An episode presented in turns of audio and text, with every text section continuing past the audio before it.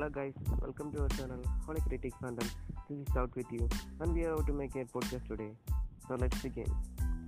ഹോളിവുഡിന്റെ സൈഡിൽ നിന്നുമുള്ള ഒരു ന്യൂസുമായിട്ടാണ് ഞാൻ വന്നിരിക്കുന്നത് അതായത് ഡബ്ല്യു ബി അവരുടെ റീസെന്റ് ആയിട്ട് റിലീസ് ചെയ്യാനിരുന്ന പാറ്റൽ മൂവി റിലീസ് ക്യാൻസലാക്കി വെച്ചിരിക്കുകയാണ് അപ്പോൾ ഈ മൂവിനെ പറ്റി നോക്കുകയാണെങ്കിൽ ഈ പാറ്റൽ മൂവിയുടെ പോസ്റ്റ് പ്രൊഡക്ഷൻ വർക്കുകളെല്ലാം കഴിഞ്ഞു ഒരു പ്രീ റിലീസും കഴിഞ്ഞു റീ റിലീസ് ചെയ്യാൻ വേണ്ടിയിരിക്കുന്ന സമയത്താണ് ഡബ്ല്യു ബി ഇങ്ങനെ ഒരു അനൗൺസ്മെന്റ് നടത്തിയിരിക്കുന്നത് ഇനി മൂവിനെ പറ്റി നോക്കുകയാണെങ്കിൽ ഓഡിയൻസിന് ഇതിൽ നിന്ന് യാതൊരു ഇൻട്രസ്റ്റും ഇല്ലായിരുന്നു. മാത്രമല്ല ഈ മൂവി അവർക്കൊട്ടും തന്നെ ഇഷ്ടമായിരുന്നില്ല.